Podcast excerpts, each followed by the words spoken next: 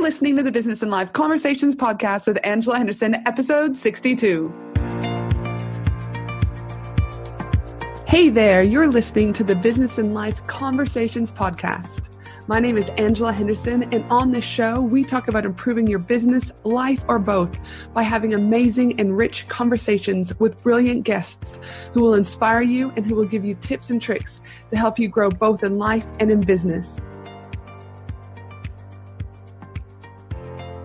Well, hey there, folks, and welcome back to another awesome episode of the Business and Life Conversations podcast. I am your host, Angela from Angela Henderson Consulting, where I am a business consultant helping women in business shift from being stuck, overwhelmed, and working in their business to coaching and supporting business women to gain clarity, strategy, and systems to grow successful six figure businesses and beyond. Now, today is going to be a solo episode because I've been getting asked this one question weekly for the last few months. And I thought, hey, if so many people have this question, there are probably others out there that have the same question. That question I'm talking about is to niche or not to niche? This is a question that business owners are constantly faced with, let's be honest all the time. Something in the back of our head because why we hear about it all the time in Facebook groups, at events, communities, having lunch with our friends. It's round to niche or not to niche.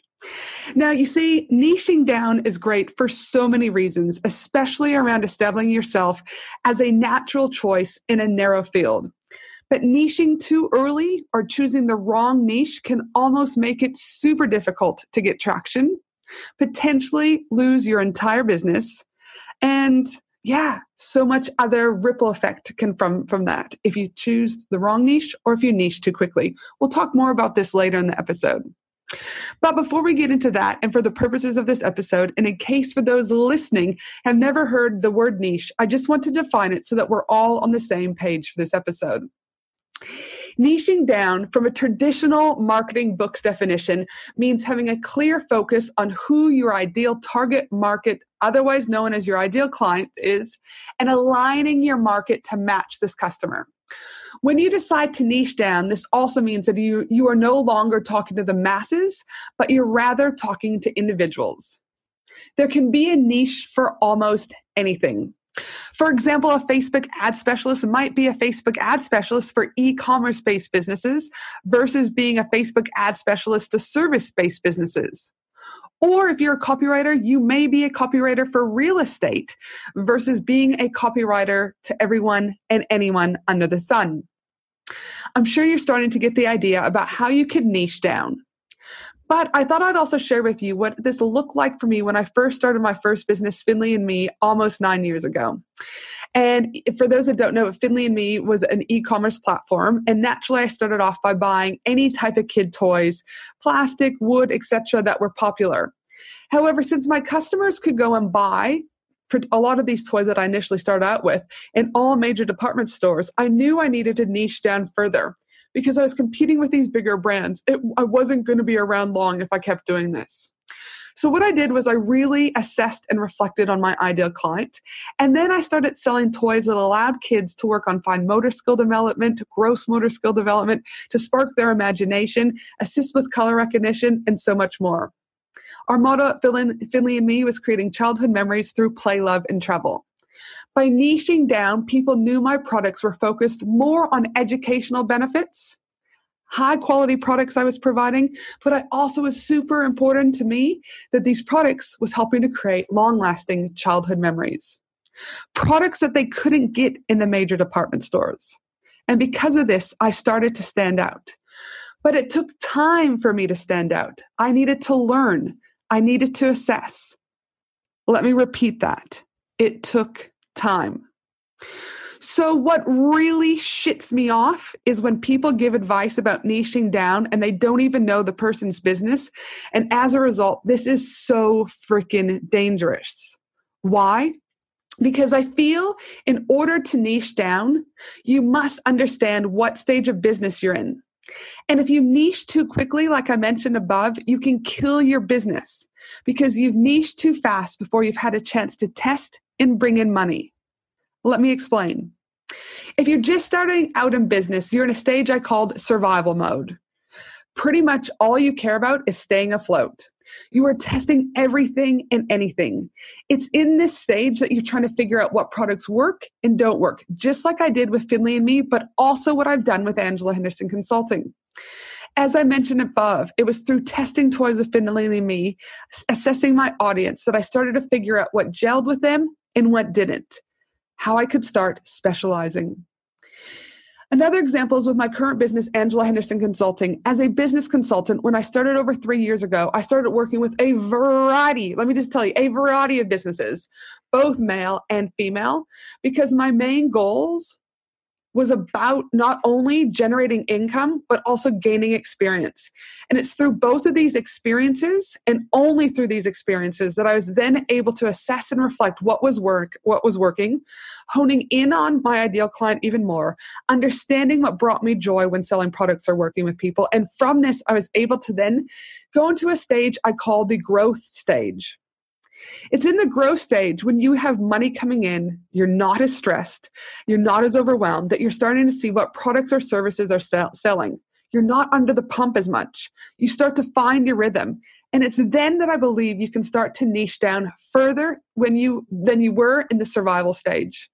You can now afford to start to specialize. Why? You want to niche down further and further in this journey because it helps you identify your audience and it helps your ide- audience to equally identify you.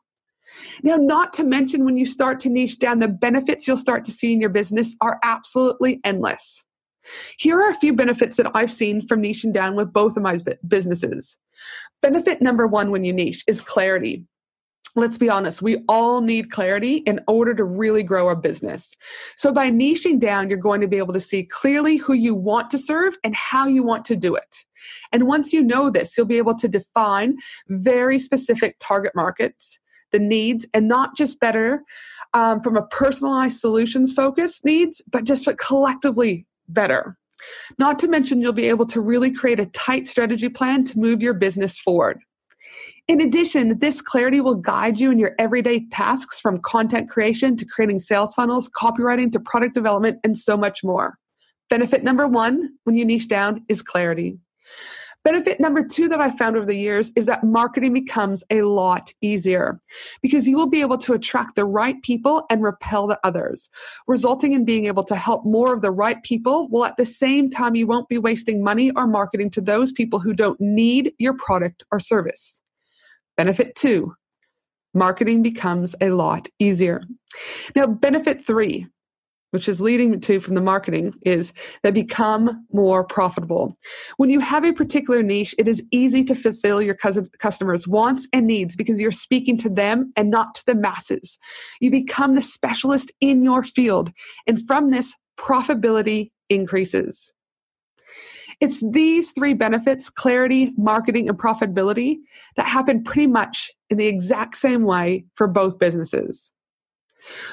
With Angela Henderson Consulting, when I decided I was out of the survival stage and into the growth stage, I was able to niche down. I gained the clarity I needed about my target audience. And from this, I was able to create the correct long term strategy, which included my marketing needs. And from both of these, I was able to increase my pricing, which led to an increase of my overall profitability. So you might be out there and go, okay, well, great. This is really great. And you've talked about the benefits. You've talked about some of the problems. You've talked about how there's survival stage and growth stage. But if I really want to start looking at my own business, you know, what can I do? And here's the thing just like the saying goes, there are a million ways to skin a cat. And I t- too believe there are a million different ways to niche down because each business is unique and needs to be looked at from an individualized perspective. And this is why, again, it shits me when people are off there. You must niche, you must do this, you must do this, because individuals are unique. You need to spend time to understand the business. Is exactly what I do when I coach my women in business, you know, in my one-to-one coaching and my group coaching with profit pillars, is that we have to get to know them individually because what works for one group of people to niche may not work for the other. But what I will say is this you won't find your niche by Googling, researching, thinking, or Googling even more. You'll find it by doing. You'll find your niche by testing. Test, test, and test some more. The fastest way to find your niche? get into action. Now, you may have heard the saying, you can't be all things to all people. And this is especially true when it comes to your business. I want to give you an example. Think about it this way if you were told you had cancer today, would you want, uh, not just any cancer, let's just say bowel cancer, would you want to go to see your GP for this treatment or would you want to go and see the exact type of cancer doctor, a bowel doctor specialist, in order to be able to help you? You're probably going to go with the bowel specialist people. They become niche down in their target market. They know exactly what they're doing. They're then able to charge more because they have like expertise, this particular bowel, all right, treatment, etc., that they need to do. That's who the hell you want to see. Now, I know that was a morbid example, but I hope that this puts it into context.